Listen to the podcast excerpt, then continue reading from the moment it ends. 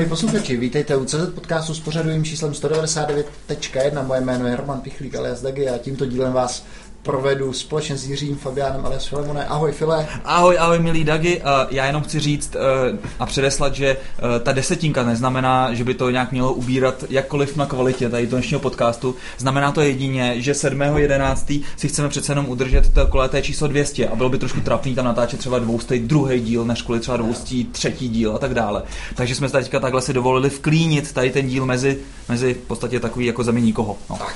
Jsme opět v lahůdkářství sváček, kde nám pára od hudby tady vedle otevřeli teďka novej, nevím, jestli si to všiml, ten Fish House, že prodávají ryby normálně na ledu, takže když jsem tam viděl ty ryby, tak mám úplně stejný pocit, že tady budeme klepat takovou kosu, jako mají ty ryby. A já si myslím, že ne, protože dnešní téma je přímo třaskavé a týká se DevOps fuck-ups. Takže se těšte. Navazujeme vlastně lehce na ten předešlý díl, kdy jsme se bavili o Kubernetes a obecně o tom, jak vlastně nedělat cloud, že? A dneska si řekneme takové příběhy, historky ze života. Sedí tady s námi dva milí hosté ze společnosti Liftago. Je tady Martin Podval, čau Martine. Martin Podval, alias řečený Podval, a pak tady máme Lukáše Křečana. Řečeného Křečák, takže ahoj. Jsme rádi, že jste takhle přijali pozvání, myslím, že to bude stát za to, ale než se k vám dostaneme, tak Dagi, co máš na srdci, pověz. Já myslím, že musíme tady s Martinem zrekapitulovat J-Open Space a vlastně s Lukášem taky, ale my jsme vlastně už během toho J-Open Space slíbili Javičkovi, alias Petrovi Juzovi, on říkal, samozřejmě byl asi po třetím pivu, kluci, já jezdím prostě z té Plzně s kámošema a oni mi nevěří, že prostě se známe, musíte mě v tom podcastu zmínit. A my jsme řekli, Petře, je to tak, neboj se, zmíníme tě. Ještě nám to teda připomínal, když běžel o půlnoci do sauny s dvěma šáněma v ruce. Co s dvouma bábama v ruce? Jo, a ty čekali už v sauně. Opravdu. Ty už čekali v sauně, ale... Ta nejuzička, ale do něho by to člověk i řekl. To nejhorší. Ale největší sranda byla, že Petr nám říká, hele kluci, já fakt jako do té sauny nejdu. A myslím, tak proč Petře nepůjdeš do té sauny? A on říkal, hele, mně se prostě vždycky spustí krev z nosu. Hele, a padla... sperma. Co se mi tak běžně stává. Padla 11:30, hele, a děvička tam byla nastupený. Krev.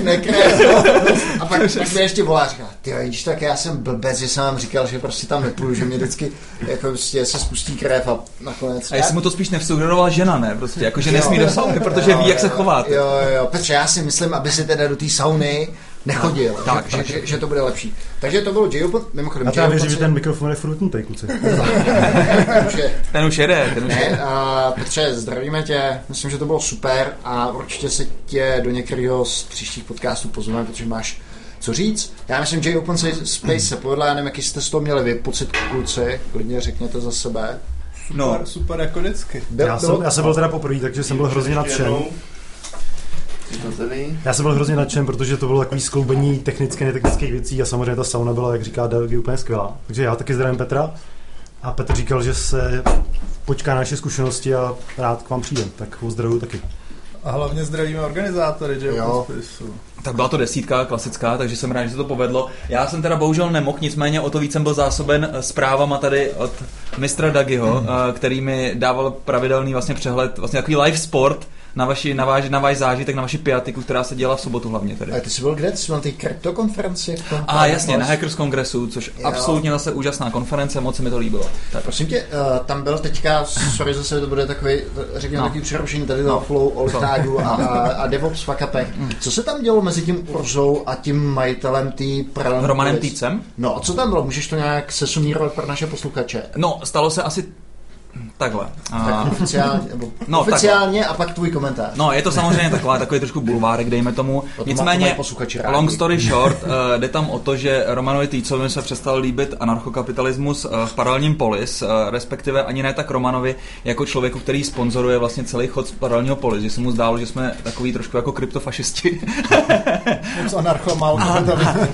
No, ne, právě že naopak. Právě, že mi to přišlo, že vlastně on, ten hlavní proud, který jako je teďka vítaný v Paralelním Polis, tak je spíš takový směrem jako spíš levicovým a spíš takovým jako takhle střihnutým.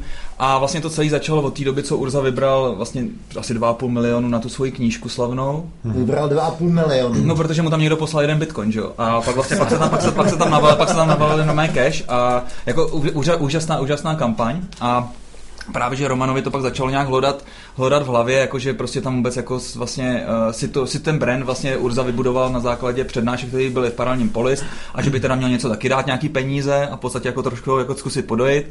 Na to vlastně Urza teda něco nabídl, no ale to už pak nebylo nějak přijato a teď to vyústilo v nějaký takový, nejdřív takový půtky na internetu, že se prostě do sebe docela pouštěli a pak nakonec prostě Roman se i teďka vrhnul na Urzu a... Já myslím, že...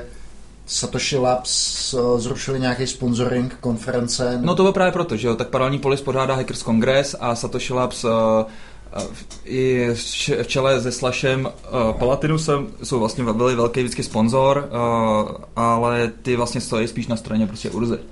Takže pak vlastně na poslední chvíli asi týden před tím pořádáním řekli, že už nebudou to sponzorovat po tom, co se stala právě tady ta akce, kdy vlastně Urza byl napadnut v Parallel Polis. Mm-hmm. Kdy tam bezvlastně přišel, rozložil si své knížky na stůl a začal je prodávat a potkal Romana. No, takže takhle to dopadlo. Je to taky trošku bulvár, já myslím, že se to zase sedne, ale je to trošku škoda, protože hodně lidí kvůli tomu na Hackers Congress nepřišlo. A myslím, že přišli o hodně. Co tě tam nejvíc zaujalo? No, tak nejvíc mě zaujalo takový nafukovací stan, kdy v podstatě si tam lehnul na takový jako beanbagy, nebo jak se tomu říká, takový ty poštáře, a oni vlastně pouštěli vlastně na ten strop takový psychedelický různý obrazce. A já jsem si myslel, že to bude třeba jako nevím, na 3 minuty nebo tak, aby jsme se jako všichni tam vystřídali. Že si zahulíš nebo tak. No, v podstatě to tak jako vypadalo, ne? A teďka ono to bylo tak třeba 20 minut, ne, já si říkám furt, a teď jsem jako začal mít takový zvláštní pocity, ne, prostě, že fakt jsem úplně se uvolnil, no, každopádně počas jsem tam probudil, ani nevím prostě, jak se tam jako prostřílal, nebo co, a vlastně tak 2 hodiny jsem tam zůstal. No. Tak to já teda řeknu, že J.O. Space byl hodně konzervativní, tam to byly prostě šáňo v sauně. Jasně, klasika, taková ta... Nic, no, taková nudná klasika. No, co bys taky čekal od pana Juzičky, no, a spol. A tak, nicméně, když slyšíš tady na kousty Hackers Congress a tak, jenom tady pro diváky řekneme, že dál naše sázka platí, je to tak? Platí o ten jeden Bitcoin. Ale řekněme jenom deadline, když jsme si to řekli. 2022. Řekli jsme si 5 let od roku 2017, od 9. J Open Space. Jo, ok, fajn, dobrý, fajn. Tak jo, kluci, děláte Liftago, má cenu vůbec Liftago představovat jakkoliv? No. Když řeknete Liftago, tak mi řekneme, no dobře, my máme Uber, tak čím jste třeba jiný? Tak to je hezká kontroverze na začátek. To děkujeme. A my jsme se na ní teda nepřipravili. To jsem taky docela překvapen, že se do toho pustil takovýmhle stylem. Já nevím, jak posluchači už si zvykli, že nemáme žádnou agendu. Ale my dneska máme, takže ty nemáš. Kluci si něco přinesli, ale já si myslím, že to je takový... Ty jsi to rozstřelil. My nepočítáme s tím, že to použije. Dobře. Tak jo, tak asi, co bychom řekli o Liftagu versus Uber, tak my jsme platforma, stejně jako Uber, a velký rozdíl je v tom, že my zaměstnáváme, respektive na tu platformu chodí licencovaní řidiči, což se Uberu typicky neděje, a splňují nějaké pravidla typu, že ty řidiči musí mít od magistrátu, musí mít pojištění, musí mít prostě spoustu dalších věcí, a tím pádem ta služba samozřejmě prostě funguje jakoby trošičku jinak funguje jakoby Uber. A technicky ten rozdíl je, že my jsme vlastně aukce, to znamená, jak řidič se rozhoduje, jaký vám dá tarif, a pasažer si říká, jestli to chce nebo nechce, vybírá si z těch šoférů. Jako a stejně to funguje vlastně na obou stranách, jak pasažeři, tak řidiči si můžou vybírat. Což samozřejmě pro nás má jako obrovský rozdíl potom v té funkcionalitě a samozřejmě potom i v datech a v různých analýzách, vlastně, co tam hledáme, jaký hledáme featurey. Tomu se třeba ještě dostaneme dál o tom. Je to vlastně jako diametrálně jiná služba, která míří vlastně typicky jako na jiný customery, to znamená jak řidiče, tak pasažéry. Ok, vy už v Liftagu děláte poměrně nějakou tu dobu. Ty tam seš, Lukáš, jak dlouho? 2016 od jara nějak. No to nejsi tak dlouho, já myslím, že tam seš aspoň 10 let. Ne, já jsme spolu dělali v GoodData. To je vlastně pravda, no jo, no. Tam jste to vlastně rozhodnili a pak jsme odešli dál. Jsme spolu architekti. Spálená země, to páni architekti z GoodData. No je pravda, že Tošovský to tam dává dohromady a ještě do té. Ještě po vás. Ok. A ty, Martine, už si tam... Já jsem vlastně v Liftagu skoro 3 roky to bude. Teď konc lednu, tuším, takže ono to není moc díl než Lukáš. Mm-hmm. Kluci, předtím, než se dostaneme k těm fuck-upům, což je naše oblíbený téma, a na jaké platformě vám to běží? Co máte, co používáte za software, vy jste, běží vám to v cloudu? Jo, jsme v cloudu, jsme na Amazonu plně. což vlastně tenkrát, když v tom 2016 to ještě jak nebylo, na tom hozu máme Kubernetes, s kterým jsme spokojení. A vás teda neposlouchám, ale prý minule jste se... To si děláš srandu, já neposlouchám. A nevadíme. To namáže, tak my jsme s ním spokojení a na to máme z Javu 99%. Teďka teda zkoušíme Kotlin. Jo. Takže Tomcat, Spring a tak dále. Takový klasický nudný Javový setup. Já jsem ti chtěl říct, Lukáši, že to, že neplatíš OSE, a neznamená, že nás jako nemůžeš poslouchat. Normálně na SoundCloudu to naladíš. Na SoundCloud stáhneš na mobil, CZ podcast a jdeš. A to je poměrně zajímavý. Třeba Uber ten má vlastní databázy nebo vlastní typ databáze, kterou si udělali na GPX souřadnice a na to, aby byly prostě optimalizované. No. Máte něco podobného nebo běžíte? No, my na tohle máme Mongo na takový nějaký hrubý, třeba poznat, jestli jsme v jakém jsme regionu, tak to umí Mongo pěkně. A pak se ptáme Google. Jako velký rozdíl mezi náma a Uberem je, že Uber má nekonečně mnoho peněz a my ne, že jo? Ano. Což jste koukal to, protože jste potřebovali nějakou investici, což dopadlo, což je super. Jo. No ale i tak, jako, že Uber, si pamatuju čísla z konce loňského roku, tak za měsíc prodělávali $500 milionů, jo. Což je jak 12 miliard korun za měsíc. Jasně. To my nemáme. Ale startupový magové by ti řekli, že to je dobrý, že to je, že to je dobrý burn rate a hokejka je jasná. To se neplatí. Jo. No, takže my si vlastní databáze nepíšeme, protože no to nemáme a ani je nepotřebujeme. Přesně, tak to je důležitý, my je nepotřebujeme, protože ten use case je jako trošičku jiný. Jasně. A ještě, co jsme neřekli, my působíme vlastně v Čechách, na Slovensku, snažíme se nějakou expanzi, zatímco Uber je vlastně celosvětový, ten koncept je celosvětově běžící. To my samozřejmě se nemáme, tím pádem nepotřebujeme takovou performance, ale jsme si psali vlastní databázy, na to nepotřebujeme zatím. Já vím, že taky před časem Ondra se zmiňoval, že byste chtěli vlastně se nějakým způsobem napojit na veřejný dopravce a vlastně nějakým způsobem tady to pospojovat a udělat vlastně takovou tu last mile. Tohle se někam posunulo, nebo? To jsou takový ty plány, kterých má Ondra stovky a tisíce a jo. Málo který z nich se dělá. Jo. Já se bojujeme vlastně v Liftagu s tím, že máme omezený téměř 6 peněz, jak jsme před chvíli říkali, a těch nápadů máme jako 10x tolik, takže hrozně jsme poslední dobou datoví, aby jsme zjistili vlastně, co bychom mohli dělat a snažíme se prostě to dělat takovým agilním způsobem, když zjistit prostě co a jak bychom chtěli prodat to trošku po firmě, zase něco změřit a mě a tady na tohle klečku prostě dělat. Třeba mě v Zonky taky přišlo, že my jsme vždycky taky ten biznis nebo ty ideje challengeovali na to, ukažte nám nějaký data nebo podpořte to datama. Že je hrozně zvláštní, že tohleto vlastně vychází z toho IT, bych čekal, že to tak nebude. Že takovýhle přístup budou mít všichni. Já s tím teda zabývám posledního 3/4 roku hodně, tím, co říkáš, jako datama. A tam je vtipný to, že jako technik se dokáže ty data sám vytáhnout, zatímco ty biznesáci vlastně nemůžou. Oni mají vaše reporty třeba z GoodData, ale ty reporty jsou takový jako typicky statický a udělat si nějaký prototyp, se směješ na mě, ale jako víš, jak to je. Nejsou naše GoodData. Ale jo, jsi tam do toho obtisklej, to je jasný. No, takhle máme tam s Křečákem. Jsme majoritní akcionáři. Což je ale zvláštní teda, co říkáš vlastně, Martine, protože GoodData ty byly právě dělaný za tím účelem, aby ty ajťáky si nepotřeboval a ty BI lidi mohli si tam rovnou dělat dynamické reportičky, jaký chtějí. Ale to je, Filemone, prostě o mindsetu. To, já si myslím teda, Martine, že to není o těch technických možnostech, ale že to je o mindsetu těch lidí, že každý dokáže vygenerovat milion nápadů, ale už si prostě těžko dokáže uvědomit, že hromadu toho je možno ověřit na datech, nebo najít si nějaký metriky, podle kterých se to dá na těch datech ověřit. A hlavně to vymýšlení těch nápadů je jako zábavný, nebo jako to je super, jako kreativní činnost, ale pak jako když přijde někdo a řekne, no a ukaž mi data, který jako to potvrděj, tak to už je práce. Já jsem samozřejmě chtěl pomluvat takový good data, ale chtěl jsem říct to, že ty data jsou nějakým statický a ty chceš udělat prostě nějaký pokus s něčím, že jo, a ty data třeba to jako nemáš. A my jsme narazili z good data na ten model, co jste vlastně měli jako vevnitř a ten byl pro nás takový jako těžce uchopitelný. Tak jsme začali používat jiný nástroje.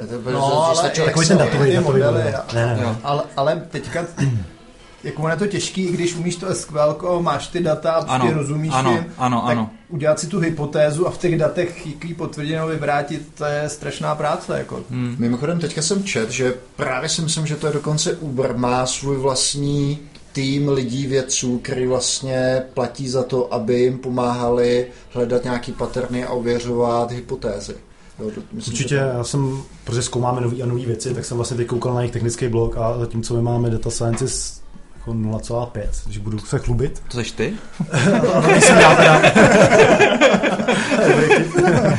Zdravíme kluky samozřejmě z našeho BI týmu. Tak oni jich mají asi 50 nebo 100, takže tam se samozřejmě nemůžeme rovnat. Ale bojujeme s tím, no.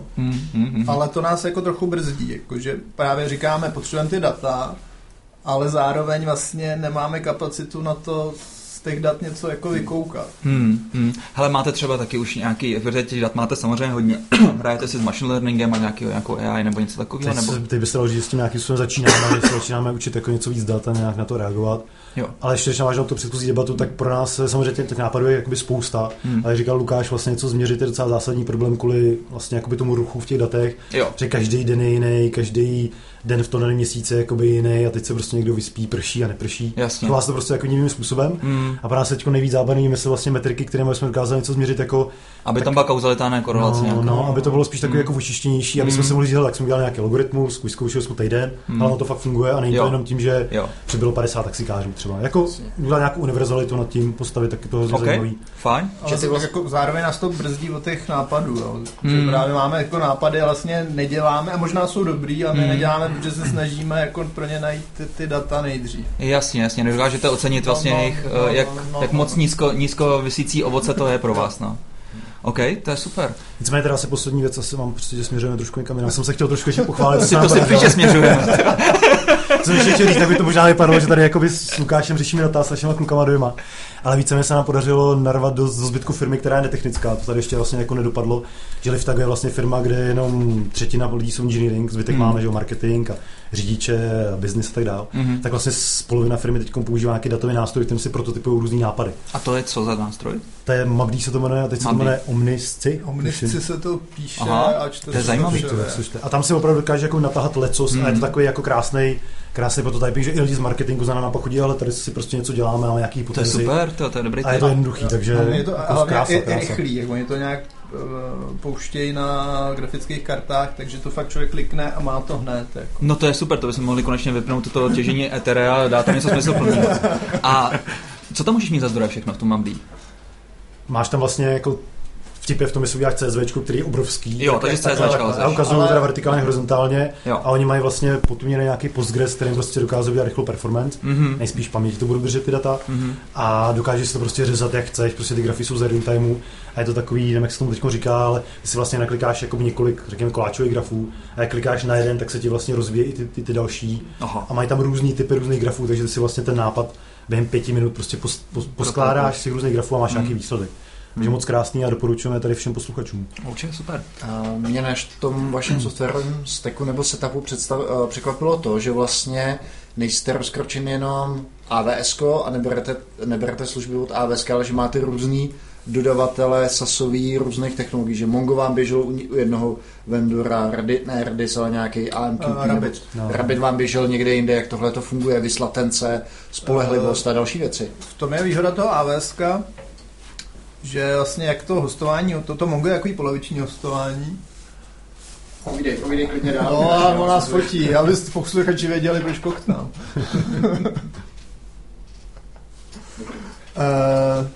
To Mongo máme tak hostovaný napůl, jako běží to na našich instancích, ale oni nad tím mají nějaký UI, který umožňuje to upgradeovat. Akorát teďka nám to rozbíjejí, protože oni mají nový Mongo Atlas. A snaží se nás donutit na něj přejít. Takže nám zbývá to starý a ten Rabbit, ten je úplně hostovaný, ale oni zase hostují v tom AWSku, v tom samém regionu, takže tam to taky neřešíš. A co se týká nějakého propírování security a tak, ty prostě jim řekneš, udělejte mi to do toho VPCčka, nebo to tušíš? Jo. Ten Rabbit zrovna to umí, že můžeš jako nastavit ten VPC peering, akorát my ten Rabbit máme veřejně, protože nám se do něj připojují ty mobilní apky. Takže my z toho přes ten Rabbit ženem pušky šoférům, takže on ten je otevřený jako veřejně. My jsme vlastně na tohle, co říkáš, přešli tím, že jsme jako jedním z fuck upů, který tady můžeme třeba probrat. Vlastně když jsme měli nějaký Mongo a měli jsme u sebe na našich instancích, A pak jsme vlastně nebyli schopni zabrigidovat, protože tam byl nějaký jakoby totální problém. A pak jsme si řekli, že nechcem v Liftagu mít odborníky na Mongo a na Rebita a na kdo ví co ještě, si to prostě necháme hostovat, protože tam je prostě jako nakliknutí upgrade jako čehokoliv prakticky bezvýpadkový typicky. Bejval, než to rozbil. Než se to samozřejmě jako, občas se to samozřejmě nepodaří, to je jeden z fuck-upů, který tady máme Lukáš připravený. Kluci, takže máte pěkný distribuovaný systém, takový klasický ražení, že jo? No ono není klasický ražení, protože on je distribuovaný přes ty mobilní apky. Mm-hmm. Jo, tam je důležité si uvědomit, že část toho systému je v těch mobilech, na tom edži nebo v těch tunelech, kterým jezdí ty šoféři a my se snažíme jako tohle mít v tom distribuovaném systému, takže v tom je to trošku složitější. Mm-hmm. Můžete zmínit něco speciálního, co se třeba týká tady té oblasti těch toho nekvalitního mobilního nebo řekněme datového signálu, jestli jste tohleto museli tunit případně jak? Jestli k tomu něco máte. Jo, no tak první je, že tam používáme MQTT protokol, který je údajně dělaný nějaké věci a s tím jsme celkem spokojení, to funguje.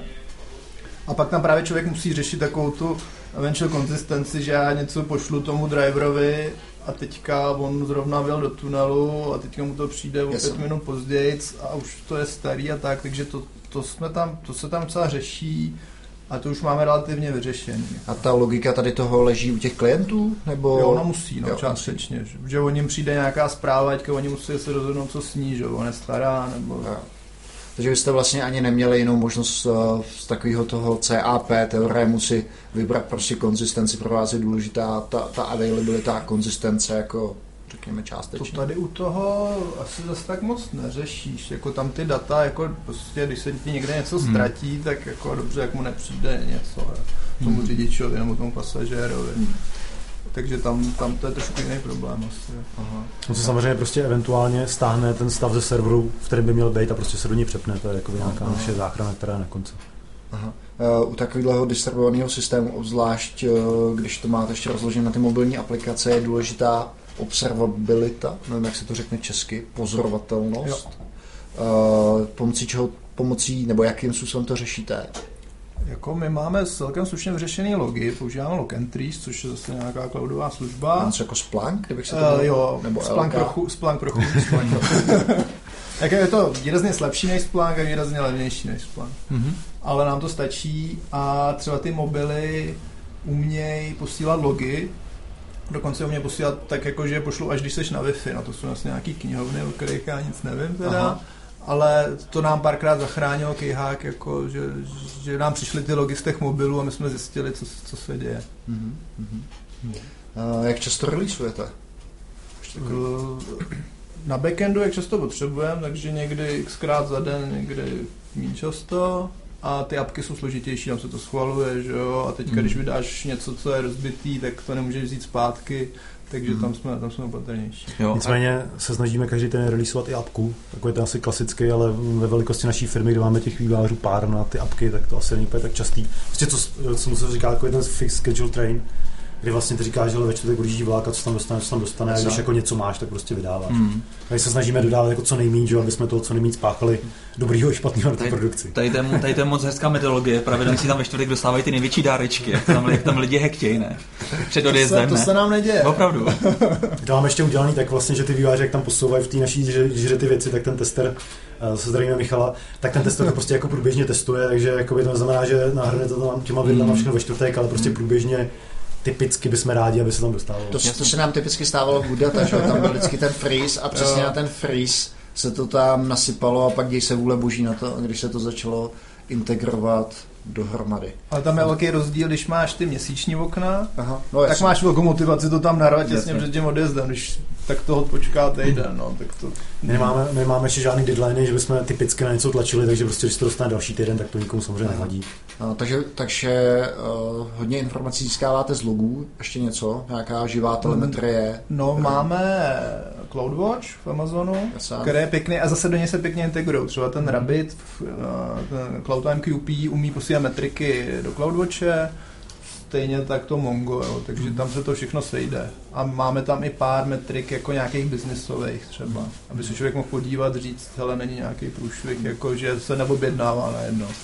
Poslední otázka, ten Kubernetes máte, prozujete si ho sami nebo používáte nějaký EKS od Amazonu? Furt se ho prozujeme sami, protože my když jsme s tím vlastně začínali, tak to prostě nebylo nikde dostupný, že je to 2,5 roku dozadu nebo skoro 3 roky.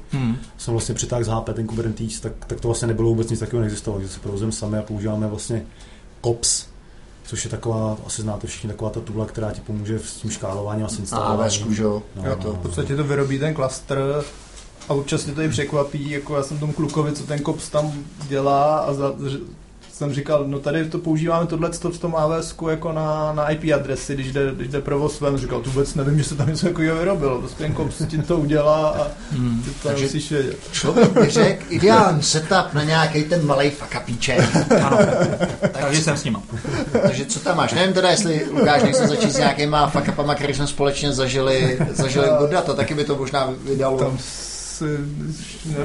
neustále rozpadající se JBoss cache, potom nám tam, že jo, garbage collector, který běžel, protože byl nějaký obrovský string, že jo, nějaký JSONy, ale to je pravda, že tohle asi nemáš. To kluci, ale takhle to nemůžete říkat. Jako, vy to musíte dát jako takovýto postmortem, jako když jste to zjistili, teď jak se to prostě řešili. Tohle chtějí naši diváci. Tak to já tady mám. Tak. My jsme mluvili o tom Rabbitovi. Tak počkej. 5 dnů po úspěšné migraci na Cloud MQTT. Storytelling, dej to tam, builduj. Bylo zrovna 9. prosince 2016. Pátek. Jo, to je zajímavý, u nás se většinou ty fuck-upy dějou v pátek. To všude. Kde je špička? Ano. No ale u nás je pátek, to blbý, ano, u nás je největší provoz. Jo. Typicky po půlnoci. Takže většina těch fuck-upů se děje v pátek. No a právě to bylo, že jsme přišli na ten Cloud MQTT a teďka najednou to začalo blbnout.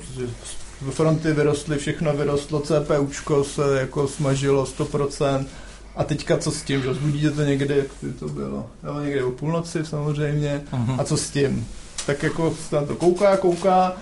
A pak jsme si řekli, no tak to upgradeneme na větší verzi. Jak to počkej, takže během té outage jste normálně se rozhodli upgradeovat. No jasně, no tak co máš dělat? No je pravda, co tam líkuje?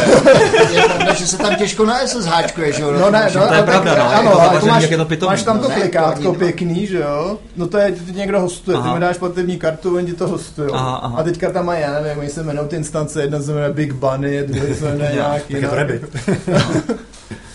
Tak co uděláme, tak to dáme na vyšší verzi, tak už to člověk neskazí, že už to nefunguje. Tak a ono se to spravilo. Určitě, a co třeba takového, že byste zkusili zavolat? Big Bunnyho zavolat. To vás nenapadlo, ale... Zase jako tolik peněz si neplatíme. No, jako. A hlavně dostaneš na nějakého inda, který to jenom oddaluje. No, to zrovna tady u těch cloudových, to si to možná neděje. Tady s tím upgradem se mi připomněl moji letošní skalovou stroku, když jsem si před startem, že jo, Checkmana, polovičnou Ironmana. A jo, slyšeli jsme všichni. Jo, i dokonce v podcastu bych tak řekl, že to padlo. No, takže to začalo magicky fungovat. No a právě zajímavé to řešení je, že pak jsme měli v tom CloudWatchi ty metriky, a tam jako je graf, co žere to CPUčko a tam to najednou vylítlo a byl tam, tady to mám ten obrázek, jako modrej CPU styl, jakože někdo krade CPU, což já jak nejsem obsík, netuším, co to znamená. A tak jsem to dal do Google samozřejmě, něco jiného a tam to právě řeklo, no pokud máte Big Bunnyho, tak a děje se vám tohle, tak to znamená, že ten Big Bunny jede na T2 Amazoních instancích, já nevím, jestli to znáte někdo. Znám. T2 Amazoní instance mají, že když žerete do 20% procesoru, tak je to v pohodě, když žerete víc, tak to žere nějaký kredity. Ano. A když jdou kredity, tak oni to zaříznou na těch 20%. Jo. A to je to, co se nám dělo. My jsme měli větší než 20% a oni vás zařízli. Samozřejmě vás zaříznou v té špičce, že jo? A tomu se říká takzvaná leaking abstraction. No právě, a já někomu dám platební kartu, on mi řekne, tady máš Big Bunnyho a já netuším, na čem to jasně, že jo. No. A pak najednou začne dělat tohle. Tak zase možná je lepší, že vám takhle zbuchne nějaký Rabbit Q, než kdyby Ondrovi začalo prostě docházet limity na kartě a podobně, že jo. Samozřejmě víc. A to si zapíšu, samozřejmě to je hezké další téma.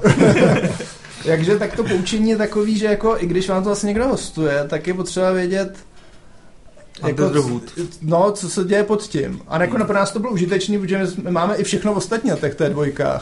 A vůbec jsme o těch kreditech netušili, takže tady jsme se aspoň dozvěděli, že jako něco takový existuje. Tam je totiž vtipná část, vlastně nám se tohleto stávalo i jakoby na těch produkčních instancích, akorát se stávalo náhodně, že tam jsme nepotřebovali CPUčko na 100, jak tady Lukáš má jako hezký obrázek.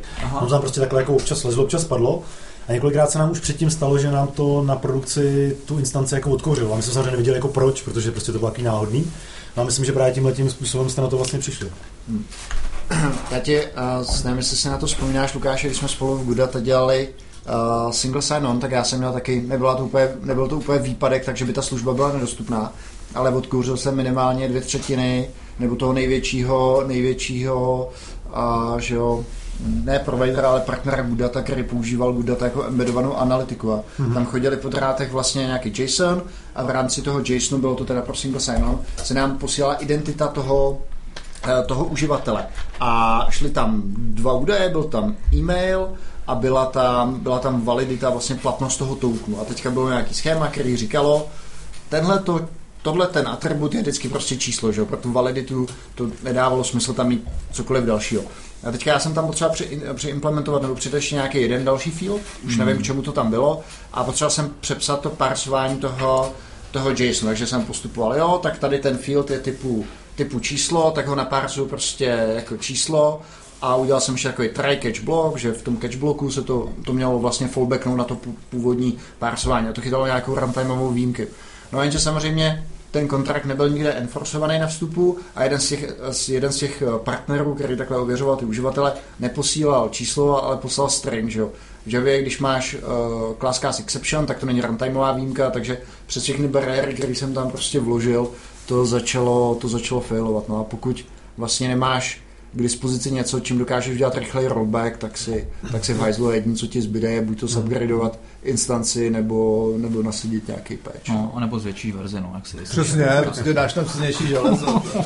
My se právě bylo externá zkusy koukali, jako jste říkali, vy jste to fakt dělali na produkci, tak my jsme na sebe zkoukáčem koukali, samozřejmě, kde jinde, že?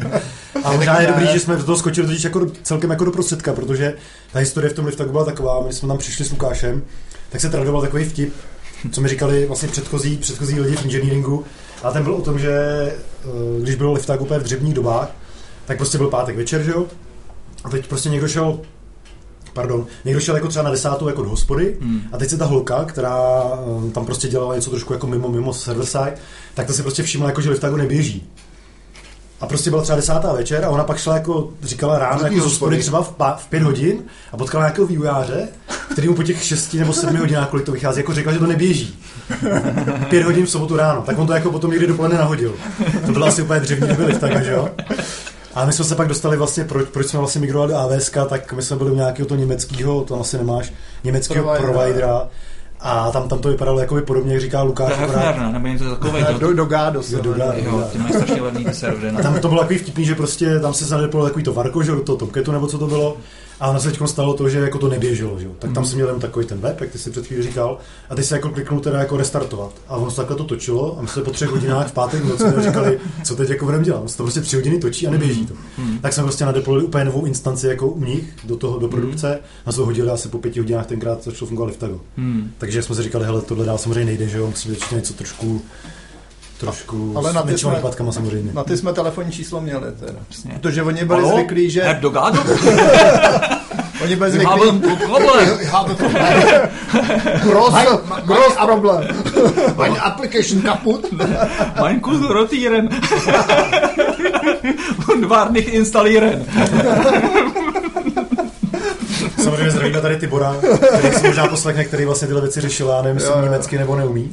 Ne, anglicky. No, takže anglicky. Asi to muselo být takový. Ale už jako znali jménem. Já si vzpomínám, že když jsem byl v Zonky, tak jeden z mých prvních releaseů byla nějaká migrace DNS záznamu. A teďka jsme to převáděli z jednoho providera na druhýho, že jo. A teďka ten původní provider, který to dělá, tak musí udělat prostě změnu těch záznamů. No tak já jsem kvůli tomu zavolal, že to bylo třeba ve 2 v noci. A teďka něco se mělo stát, měly se prostě ty DNS záznamy prostě přepsat. No ono se nic nestalo, že? Tak já jsem jako 1, 2 hodiny, nic, tak tam prostě volám a jedinou odpověď, kterou mi dali, systém je autonomní, my s tím nic neuděláme. Čekej, šmudlo. Tak já jsem se modlil, že snad do těch 5, 6 nebo 7 ráno, kdy ty lidi přijdou do práce a zkusí Zonky, že... Je to šílená bezmoc, no. No si nic s tím dokážeš, jako nemáš to ani pod kontrolou, že obzvlášť takovýhle systém, jako je DNS-ko. A v tom my se trošku jako lišíme zase, že jako na nás ty řidiči, jako my jsme jich viděli, že jo. Jako když Zonky nepojede den, tak jako blbý, jo? Ale teďka jako když máš řidiči, který si den jako nemůžou vydělávat, tak to je možná... No, myslím si, že to tak jako já rozumím, že ten biznis je tak taxikářů jsou kluci z konční hlavy, ale... To nemáte. Musíš tohle to vysvětlit Kellnerovi. No jasně, jo. No, takže to byl ten famózní upgrade Rabbit, ale co tam máte dál, kluci? Co se vám povedlo? No to byl týden potom, jestli dobře koukám. A znova pátek. Jasně, jako ten podzim a zima 2016, jako vlastně před Vánocem je navíc špička, jako v taxislužbě, protože to všichni jezdí z těch večírků a je zima a jsou večírky. No, tak to se nám zase, že androidiáci si nemohli objednávat. Lidi prostě z Androidu poslali objednávku a pak jako se jim tam něco dělo a nic. A to právě ta observabilita, protože na serveru všechno funguje. Mm-hmm. A my jsme předtím právě nějak 14 dnů zavedli ty logy Androidí do Logentries, tak jako fakt se člověk podíval, zjistil, jo, Android má 10-sekundový timeout a my převláme Google Map, kde jsou taxíci, Google Map vám to trvá díl než 10 sekund. Mm-hmm. Jo, takže takovýhle jako fuck up, který spíš ukázal, jako, že ta observabilita je právě nudná, protože když jsme neměli ty androidí logy, tak jsme říkali, že všechno funguje. Teda. My jsme to neříkali, protože my máme ty androidy a fakt to nefungovalo, že jo, ale...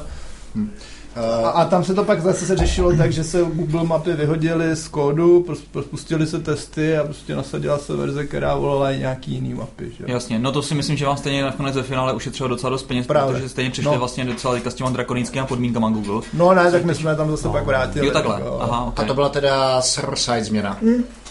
Ano, my jsme vlastně jako tam zařídili, aby ten server odpovídal rychleji než za 10 sekund a pak jsme samozřejmě androidiáky přemluvili, že 10 sekund na mobilní síti není dální tak. V kolik hodin večer to teda bylo? V kolik se to zjistili? To zase bylo jak nějaká půlnoc. A teďka mi řekni, jako, co se děje? Volala už ti plechová huba? No, vlastně. Tadyhle na to ne, protože na tohle vlastně plechová huba nemá jak přijít. To se více plechová huba, Filemo, ne?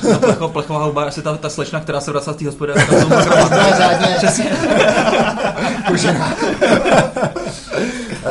Obvykle nám volá page duty, ale tady u toho problému vlastně tam jsme neměli, tam je těžký udělat metriku, která tyhle zjistí. Jo. Ještě proč se tomu říká plechová huba? Když ti to page duty volá, tak tam robotický hlas čte ten alert, takže třeba you have one trigger alert on www, na toho hostu, že jo? Jako rusky, ne? CPU load is too high. Jo, tak to vlastně Lukáš, mě, ty jsi přišel s tím, že se tomu říká plechová huba, že? To měl jo, to tomu se říkalo, jo. V telekomech se tomu tak říká, takovým těm, jak zavoláš někam a zmáčněte jedna, aby něco, tak to je plechová huba. Takže volala plechová huba? Tady u tohohle zrovna ne. A jak jste to zjistili? No Někomu volal někdo. Jako. Takže někdo zjistil číslo Martina, tvoje, zavolal. No ne, zavolal někomu do firmy. A máte pohotovost? Držíte klasickou pohotovost? Držíme, no. Ale u nás to funguje, jak jsem říkal na začátku, pardon. Ta firma end-to-end, tak máme velký customer service, který vlastně jakoby 12 hodin na drátě a jakoby mimo ty časy jsou na drátě, takže oni nás jako typicky, když to ještě nefungovalo, nás kontaktovali oni, že zavolal pár řidičů, že to neběží. To je takový vlastně jako taková ta, nechci říct plechová huba samozřejmě. Jasně. Takže ty v takovéhle chvíli, když ti Lukáši přijde alert, tak děláš co? No, kouknu se do logu, protože já se poslední době... Hlavně jsi panikařit, ano, to je základ. Jako ale v poslední době je to, nebo takhle, ty pravidla základní jsou jako, co nejdřív to vyřešit a jít spát, a to druhé pravidlo je pak jako v další pracovní den zařídit, aby se to neopakovalo, že?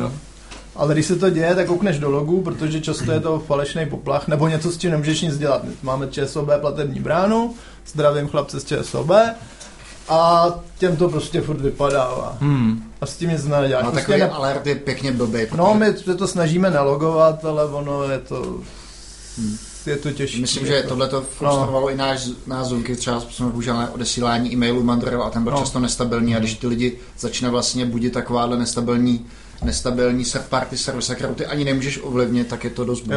My jsme teda potom měli fallback, že jsme mohli vlastně třeba v průším běhu přepnout na třeba jinou, na jiný typ SMS brány nebo mailovýho providera. My to samozřejmě postupem času tuníme, takže ty erory, které tam vypadávají, občas nejsou erory a tak se to postupem jakoby tuní, aby to vlastně nevypadalo takhle, jak ty říkáš. Si řekl jednu důležitou věc, zachovat chladnou hlavu. Já ti dám příklad toho, jak jsme jednou nezachovali chladnou hlavu.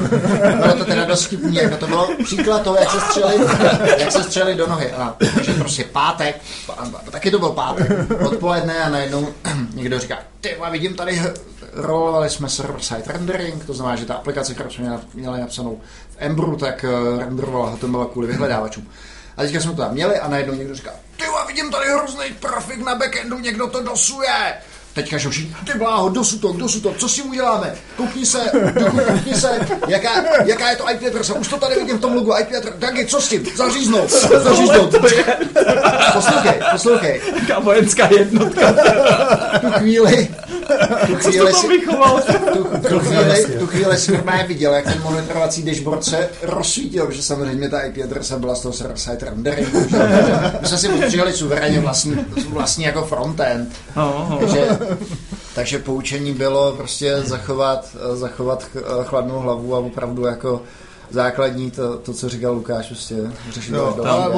Ono v ty 3 ráno by většinou máš opačný problém, mám tam jako nastartovat tu hlavu, tam sedíš jak zombie a teďka jako nefunguje ti krátkodobá paměť. To máš jíkle úplně daleko dole, ještě prostě jak máš ten stres, tak ono ti to vyklesne. Tak je to šílený, ale to vlastně teďka zmínil konečně první fuck up, za který vlastně jste mohli opravdu jako vy, že to je vlastně daný nějakou explicitní akcí někoho vlastně z týmu, že vlastně něco pohnul, protože to, co za ním vlastně vyprávěli ty kluci, tak to je jako reakce vlastně na nějaký fuck up, který prostě nastane jako tím, jak operuješ tu aplikaci, že jo.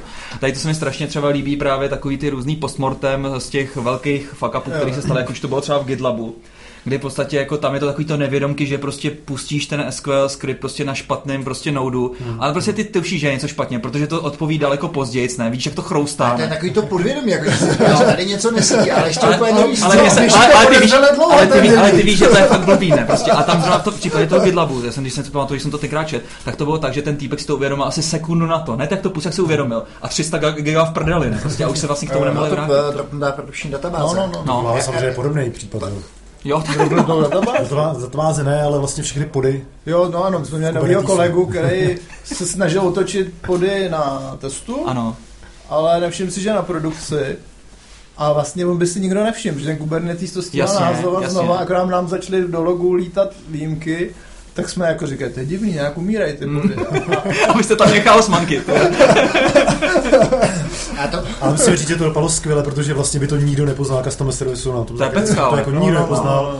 Za 30 vteřin to bylo zpátky. Protože tam prakticky žádný výpadek vloga, samozřejmě červenochýli, ale nikdo tam nebylo. Musím teda říct, že takovým obvyklým zdrojem tady toho střílení do nohy, to je, když máš terminál a pomocí toho si vlastně replikuješ ty příkazy do dalších jako terminálů. A teďka jako jdeš třeba z testovacího prostředí a zůstane ti někde nějaký třeba produkční prostředí. Já si pamatuju jeden release, že jo, v GoodData, kdy Jarda Pulcher takhle, že jo, zrestartoval ty bare metalový noudy, takže on prostě chtěl něco zrestartovat, udělal Ctrl+Alt+Delete a teďka to otočilo prostě ty bare metalový noudy pod tím. Ale problém byl, že ta aplikace nad tím byla napsaná tak, že si musel ty služby otáčet v nějakém daném pořadí, aby to vůbec fungovalo. Takže samozřejmě to udělal jednou, za 3 hodiny jsme to dali dohromady. Asi za třeba 15 minut se na tom hipchatu jsme používali, tenkrát hipchatu bylo. A kurva, já to udělal podruhý. Tak to jsem měl teda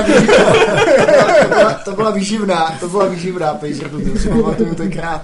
To byla dobrá pohotovost. A takovýhle lidským chybám se nezabráníš. No blbě, no. Pamatuješ si, Robert Mucha dropnul C3 databázi, taky si myslel, že to je vlastně... Je pěkně, jak jmenuješ ty lidi, kteří dělají, jako to je hezký, tě budou mít rádi.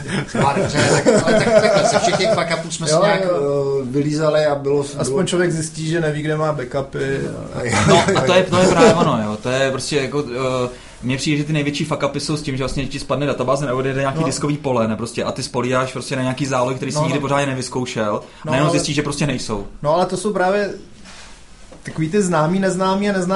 Ty známí, že já vím, že nevím, kde mám zálohu. Ano. Ale pak je, že jako se mi něco stane a vůbec netuším, že se mi to může stát. Tak na to první se dá připravit.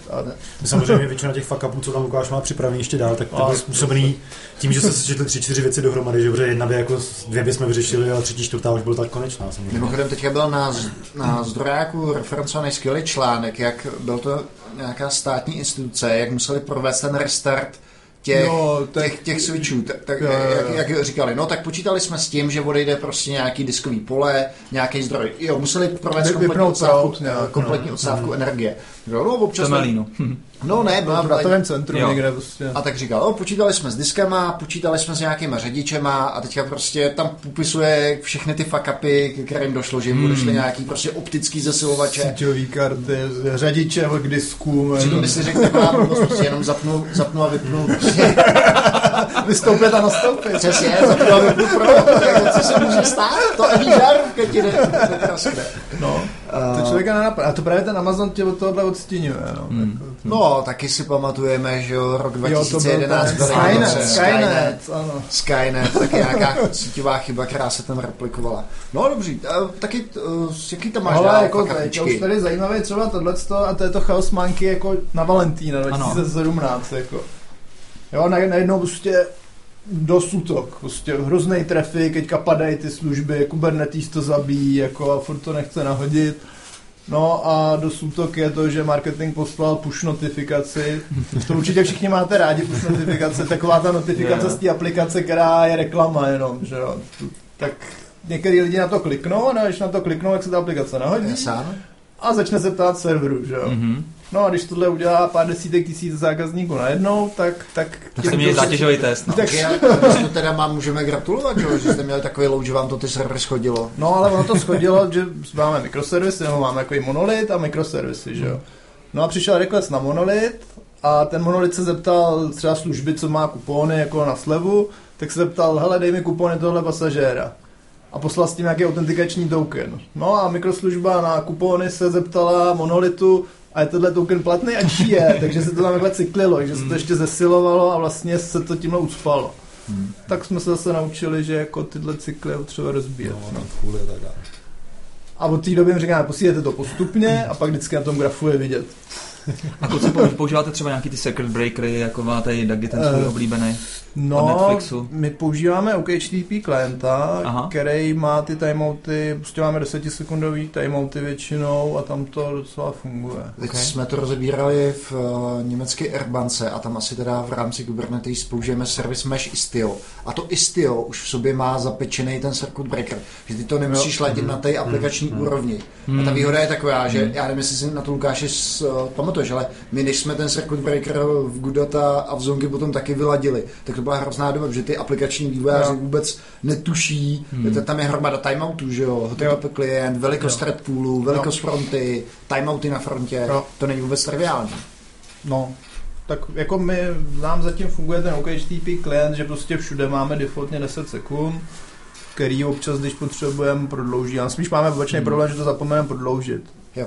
Hele, a ty fuck-upy, které jsi zmiňoval, vždycky to vede k tomu, že je nedostupná celá aplikace, nebo? Často zatím, jo. Co? No, nebo tak ten Android nefungoval jenom. A to způsobené tím mikrolitem, jak se vlastně to jmenovali, že v Spaceu. Protože se ho často ptáme, že jako zpátky. A já to říkal Ževička v té soudě, ne? Mikrolit. Toho si nevšíme. Jo, tak mu říká. Toho si nevšimete, to je jenom mikrolit. Přesně, ze slipy tady kouká mikrolit. On nebyl v té soudě ve slipech. Ale samozřejmě jsme si přečetli spousty těch článků. Já jsem chtěl zachovat tvář před jeho ženou, protože ta nás určitě poslouchá taky. Já doufám, že tady ten podcast nebude poslouchat v autě, až si někam pojede. Hele, pojď si to pustit, ne? Prostě taky mi říkal, že prý tam o mě, že mě ten pozdraví. Já jsem chtěl říct, a teď už vlastně nevím, co to bylo.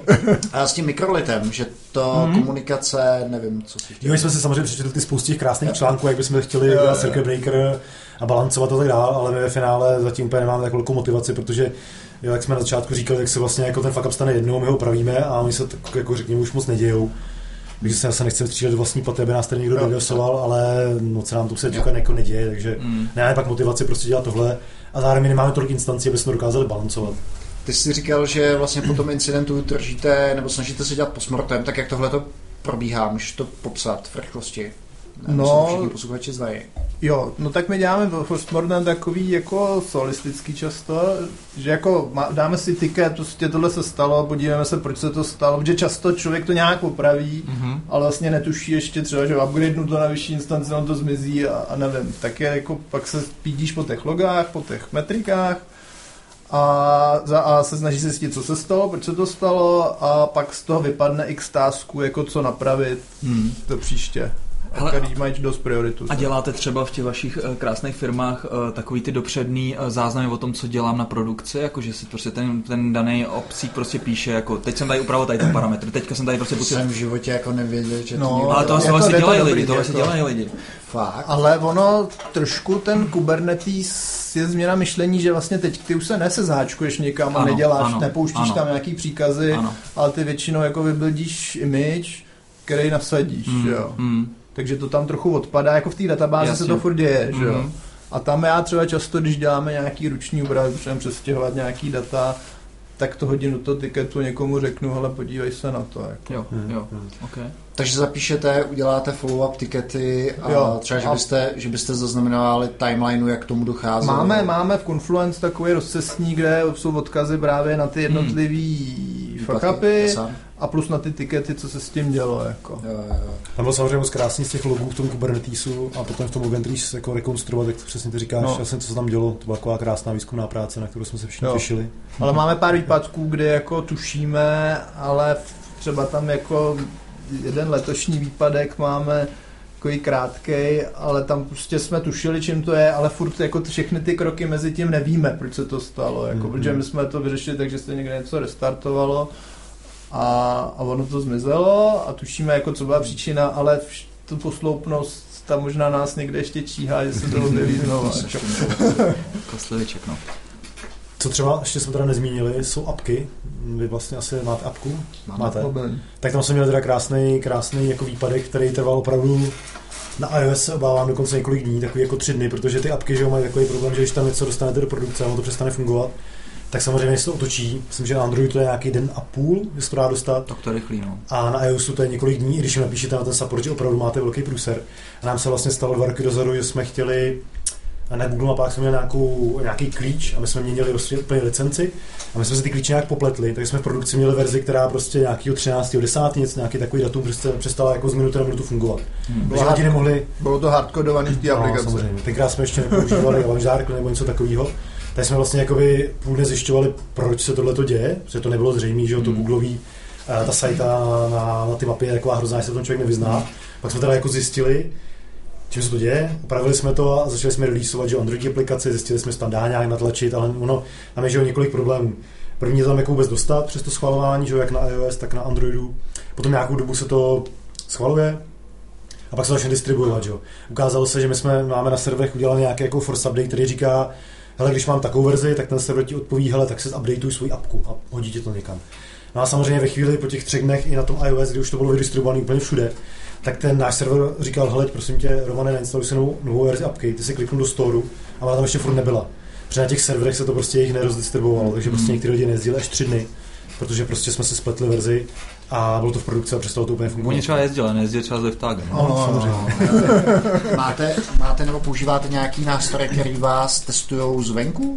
Typicky, že zkouší, jestli váš server je dostupný, protože no, často se stává, že když takovýhle tool, který vypingává tvoje apičko, prozojíš ze svý vlastní infrastruktury, tak to funguje, ale když ješ venku z internetu, tak to nefunguje. Máme Pingdom, který to dělají někde z celého světa a plus máme, že nějaký takový testy, trošku jako smoke testy, že to popingává z Circle CI, prostě z Continuous Integration Tool, která taky není u nás. Jo? Musím říct, že tohleto docela pěkně měl vychytaný New Relic.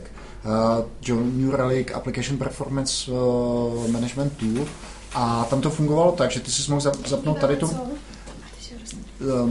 Mohl si zapnout měření tady těch, v podstatě, jestli to je OK nebo není OK, včetně latencí a teďka to pouštěli různě po světě, takže si viděl, že já nevím, z Evropy si měl odpověď za 100 milisekund, ale z Rio de Janeiro už to bylo 250 milisekund. Tak zrovna Liftago asi nevadí, že Brazilci nemají takovýhle dlouhý přístup. A plus, co teda bylo skvělý, co posílal ten New Relic, vlastně každý pondělí ti poslal summary za předchozí týden a říkalo ti to, přes jaký služby proteklo kolik trafiku, takovou heatmapu, který byly nejvíc busy dny, jak se ti to chovalo na procentelech response timeu a tak, takže to myslím. To my zase máme v tom Amazonu, když máš Elastic Load Balancer, tak ten ty podobný grafy dělá jakoby u tebe, jako ne, není to vzdálený, ale je to prostě ten graf těch requestů třeba tam vidíš. Jako. Měli jste nějaký problémy typu, že pomalí klienti vás pomalovali nebo někdo vás takhle zahltil, zadosoval, kromě marketingu? No jsme řešili, jestli to chceme říkat. Tak to se anonymizujeme. Je to tady, ale už jsme za 50. minutu, to už vydrží jenom skalník. No měli jsme takový, nakonec se ukázalo, jako, že garbage collector nám to brzdí tu apku a měli jsme výpadek nějaký, který nějak rozhodil data, my jsme si nevšimli. A prostě nějaká pasažérka zůstala 3 měsíce jakoby v jízdě. A vy jste to pořád účtovali. No ne, my jsme neúčtovali, ale ona nám furt posílala souřadnice. A my to uládáme do jednoho dokumentu, který furt rost. No a pak samozřejmě ona poslala souřadnici. My jsme to chtěli uložit do dokumentu a to tak, že to načteme z té databáze, tam to přidáme, no a ono to už mělo x set mega a vždycky ona, když jako se probrala, tak nám to sestřelo seru. Ale v vašem případě ten garbage collector dostává úplně jiný rozměr. Zapomenutý lidi v taxikách. No a to je zase něco jako... co tě nenapadne, že se ti stane. A samozřejmě ty data jsme vymazali. To je ano, jako to právě bylo to řešení, abych mohl jít spát, tak jsem vzal ten dokument a smazal jsem ho. A pak to zmizelo. Já se samozřejmě probudil druhý den a zase to a z logu se teda viděl, že to je prostě dokument, který vytahuješ. No to právě nevidíš v tom logu. V tom logu ti přijde hromada událostí a ty nepoznáš, že zrovna tady tohleto, tamto, já jsem dělal heap dump a tam zjistíš, tyjo, tady je něco... To si dělal během té investigace toho problému, si dělal to deep dump, jo? No, jinak bys na to nepřišel, že jo? A to my jsme si ještě původně mysleli, že tam je nějaký deadlock, protože garbage collector, když maká, že jo, tak zamrazí vlákna, zamrazí je někde a nám je zamrazil v té logovací tůle, jako v tom Logentries, v tom logodu, co to posílá do Logentries, takže a Logentries nám to někde deadlockuje, že jo? Hele, a kluci, používáte nějaký ještě víc jako low-level nástroje? Třeba prostě jako, že vy se koukáte na to, jaký jsou loky na file systému a podobné věci, jako takový. Jak se jmenoval takový ten BuzzMag, jak vždycky používal Míra spousta? No, S-Trace, D-Trace a tady S-Trace. To mě nerozumí. Opříci, takový ty kovaný linuxáři, ty podle mě nic jiného nepoužívají a my jako javisti jsme preferovali tady ty tooly, který buď to si udělal trap dump nebo heap dump a pak... Prostě švýcarský nožíky už takový hezký nástroj. Ale to tě teda obdivuji, jak velký teda máte tu heapu? No relativně malou, ale jako to bylo několik hodin jako, a to fakt byla taková záhoda, protože ono to běží a pak ta ženská poslala ten request, že jo, a spadlo to. A tam nevyvzoruješ nic. Kosta kráva. A ještě... to jsem sere, ty, co s tím mám dělat? Tak když už to člověk ví, tak to ví. Ale tam ještě byla legrace, že vlastně ta mašina, že jo, začala být zahlcená a Kubernetes jí zabil, takže ty se na ní jako připojil, no, že uděláš ten hýbrám. A ona chcípla, jo. Takže ty jsi ten memory snapshot ani neměl.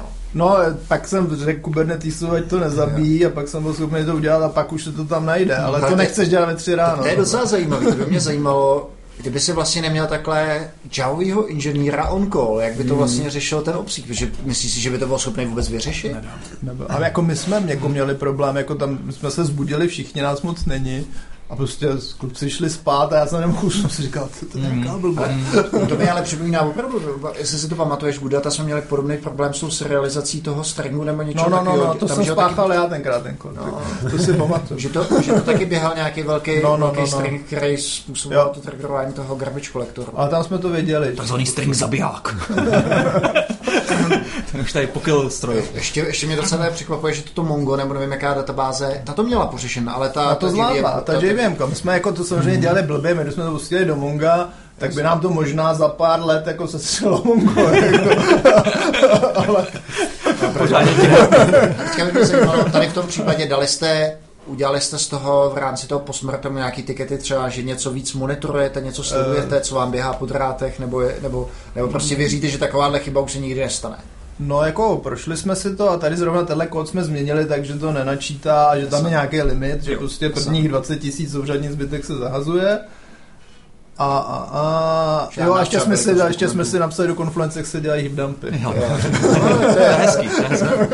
My jsme teda v Zonky měli takový pravidlo, který teda kluci k mojí nelibosti občas porušili, že každý alertbik se by měl mít nějaký cookbook nebo runbook, že vlastně co by si měl dělat. Jo, ale nám se jako vlastně ty chyby neopakují. Tam je jako blbý, že jako ty falešní poplachy, ano, ale tak tam je kupu krátkej a my se snažíme, aby už se to vždycky nestalo, takže tam není co psát. A kdybyste ještě byli v tom módu, že vám tam ten Kubernetes tu mašinu restartuje, tak jak často ona tam posílala ty údaje, nebo přežili byste třeba do druhého dne ráno? No, ono to utavilo to JVMko. Jako. Já vím, ale to Kubernetes to restartnul a služba jela dál. A ona vám to zastřelila za jak dlouho potom? No, ona pokaždý, když poslala tu souřadnici. A ona ji poslala v jakou chvíli? Já už nevím, jak to... Vždycky můžeme, když si pustí apku, což je... No, ne, tam to právě... Ona se to dostala do nějakého... Ona se to nevěděla, samozřejmě. Já se vsadím, že už mají v Liftagu na tuhle babu dělou personu. Prostě ona byla v nějakém nekonzistentním stavu, kterýho ženská, vy jste... Ženská nevyrovnaná do prdele, nám tady zabíte Kubernetes. Na tom koncentu. Ženská, vy jste v nekonzistentním stavu. To není, než říkáte v jiném stavu, ne, nekonzistentním. No jo, no to je hezký. Pamatujete si, jak před časem, já nevím, jak to dávno, jak vlastně spadly v podstatě všechny apky... Ne. Všechny apky, které byly vlastně založené na Node.js a na NPMku. Jo, kvůli tomu leftpedu. Kvůli tomu leftpedu, a to bylo taky pěkný, ne? A když se pak, jenom aby jsme tady vlastně připomněli našim posluchačům, tady jenom napojíme pana Křečana, našim posluchačům, tak se stala ta věc, že vlastně autor jedný z nejpoužívanějších knihovníček vlastně javascriptových, která dělá tu věcičku, co? Ne, že to je tak absurdní historka, že tomu prostě jako odpovídej, jakože... No jo, absurdně úplně z tisíce různých hledisek. Potřebuješ poříznout string jako zleva, že jo? Ne, nebo doplnit nulama. Ona asi doplnila zleva. Takže prostě jako kód, který je tak asi na 6 jako řádek, dejme tomu, nebo 7, tak byla vlastně jedna z nejpoužívanějších nodových vlastně modulů. Bylo to vlastně asi nějakých prostě přes 2 miliony, 2,5 miliony. Takže transitivně se to přes nějaký knihovny dostalo prostě všude. Všude, prostě všichni potřebovali naprogramovat, nepoužít LeftPad, prostě a místo toho, aby si tam udělali tu rutinu sami, tak samozřejmě využili prostě. To podle mě bylo způsobeno tím, že to byla transitivní závislost. A to taky, ano, to je pravda. Možná to bylo přes jQuery. Jo, já jsem si říkal. Ale afektovalo to dosud. Tak, no a stalo se vlastně to, že ten člověk, vlastně, který to udělal, tak to prostě vytáhl z té repozitoře, protože byl nějaký rozčilený. Licence se mu ne, on byl rozčilený. On byl docela plodnej a udělal tady těch modulů asi několik stovek. No a jeden z těch modulů prostě měl nějaký problém právě s licencí, protože měl nějaký blbý jméno, jo. Uh-huh. Takže mu prostě nakázali, že to prostě musí právníci, že to musí dát pryč. A on se naštval a prostě řekl, dobře, tak půjde teda pryč všechno. No a to prostě stáhnul vlastně z toho NPMka a najednou prostě začaly padat všechny ty aplikace, protože ta závislost tam prostě nebyla. A tam se vlastně tenkrát stala strašně zajímavá věc, že vlastně přes jeho vůli to tam vlastně co-founder vlastně toho NPMka v tuhle knihovnu vložil, jenom aby ty aplikace všechny zachránil. Takže to je úplně taky taková věc, která se jen tak nevidí, že? Člověk si říká, když děláš nějaký dependency management software, že tam prostě budeš mít zafixovanou verze nebo něco takového, a hle, NPMko nic takového nemá, nebo neměl. No, oni měli. Se mazat nedá, že jo? Jako. No, nedá. Jo, tak aha, no, to je zajímavý. No, to je jako z repozitáře, jakmile něco na mailinu vydáš. Takový blockchain je to, jo? No, v zásadě. No. Takový slabší. Není tam takový proof of work, který spotřebuje energie. Tam je ta centrální autorita, která to řeší. Ale vlastně jako to ukazovalo skvěle na hroznou nevýhodu toho NPMka, že ty vždycky, když jsi buildoval aplikaci, tak ono to povztahovalo, že jo, stran těch závislostí a úplně vždycky, že jo. A teďka mimochodem to někdo využíval na to, aby se skrz takovouhle nějakou absurdní transitivní závislost NPMku aby hacknul prostě třeba ukradlo čísla platebních karet a další věci. To si myslím, že byl článek jenom, že někdo psal, že to udělá. Tak. Ale dobře, tak vem si to, kolik máš prostě dependencí. Ty to prostě nezjistíš, no. Který jsou úplně ale zase tady v tom prostoru se dá chránit proti takové nezamělažišní ty kontence, security policy a podobné věci. No jako CSP, kde může říct, hele, ten skript nemůže dělat. A hlavně proto existují taky ty vendoři, kteří dělají vlastně různý tady ty analýzy těch závislostí, aby ti zjistili, jestli tam nemáš náhodou nějaký díry a tak. Protože to se tak strašně živelně vyvíjí, že prostě nejsi to prostě nějakým způsobem, jak Black Duck, nebo jak se jmenuje, taková ta docela známá. Zase na druhou stranu, jak hodně jsou schopní jít s tou dobou, že jo, aby si potom nemusel... No oni jsou. Jo. To oni na to mají právě ten biznis udělaný, to, že to kontrolujou, ne? Když máš peněz, tak jako ty chudáky, co zdrojáky budou číst a koukat na ty komity, to najdeš. Jako. Fakt, jo. No dobrý, tak to už potom bude kvalita služeb. Tak jo, kluci, děkujeme za skvělý povídání. Jo, jo, krásně to uteklo. Mimochodem, my jsme s Lukášem, jsem si vzpomněl, že jsme spolu mluvili o DevOps jako takovém, takže když tak je video na Slides Live, tak tam možná taky se nějaký ty fuck-upy zmiňoval. Jo. Zmiňovali je tam i kluci, co tam byli s námi, Láďa Prskavec a Adam Šurák, takže si... To je nebezpečný jméno. To je tak strašně nebezpečný jméno, protože tam si dá pozor. Čím zdravím mýho kolegu Jirku Píšu, který má ten samý problém. Hodně jsem se teda soustředil. Takže tam možná některé ty fuck-upy jsme taky zmiňovali, takže pak dáme link. Jasně. Jenom s našimi posluchačema, kteří míří na DevFest, tak tam se potkáme. Hlavně tady Mr. Dagi, už se tam moc těší, že Dagi? Tady tu sobotu, tak výborně. A do dalšího dílu asi nashledanou. Díky a klidně Martina si řekni, jestli někoho hledáte. No ano, udělali trošku... Že myslím, že to byl skvělý díl. Jo, určitě děkuji. Takže bude těšit, ať dostane ten náramek, aby ho tam v noci budil. Tak kdo byste chtěl náramek trošku. Škrcovací. Já jsem tady na to teda nepřipraven, ale určitě, když jste slyšeli náš krásný stack, tak hledáme asi ještě někoho dalšího na server. To je asi jasný, na Javu, a jak tady vlastně Lukáš popisoval celou dobu. A teď aktuálně hledáme takovou zajímavou pozici. Chtěli bychom se na nějakých, jak jsme se bavili na začátku, těch datových analyticích a takových těch jako vědátorech a výzkumátorech.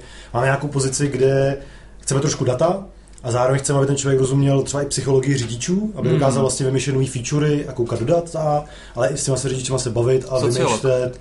Přesně tak. A logika a matrizák s taxikářskou licencí. Jo, přesně. No, a takových lidí běhá. Tak je hodně, protože co dělá s matrizem. A je to právě strašlivá pozice, kdy i ta psychologie prostě a dohromady data vyzvají prostě pro někoho zajímavý, kdo by nechtěl třeba programovat. Jo, a kam mají poslat, když tak CVčka lidi? Kde tě zkontaktujou? Do toho Monga, teď už to ustojí. Asi kamkoliv, když se nás kohokoliv vyhledají na Google, Liftago.cz, Liftago.com, Twitter, Facebook, pište, volejte. Díky a u dalšího podcastu. A vás to asi nejspíš už říká. 7.11. Je to teda už bohužel vyprodaný, ale samozřejmě někteří lidi se neobjeví, takže neházejte flintu do žita, dostavte se přímo. Je ten link, Fila, je na našem Facebooku? Na našem Facebooku, na Facebooku všech možných lidí, jako je Avast, Top Monks, firem a tak dále. Takže tam to najdete, aspoň vidíte, kde to je a doražte. Tak jo. Čau. Ahoj. Čau.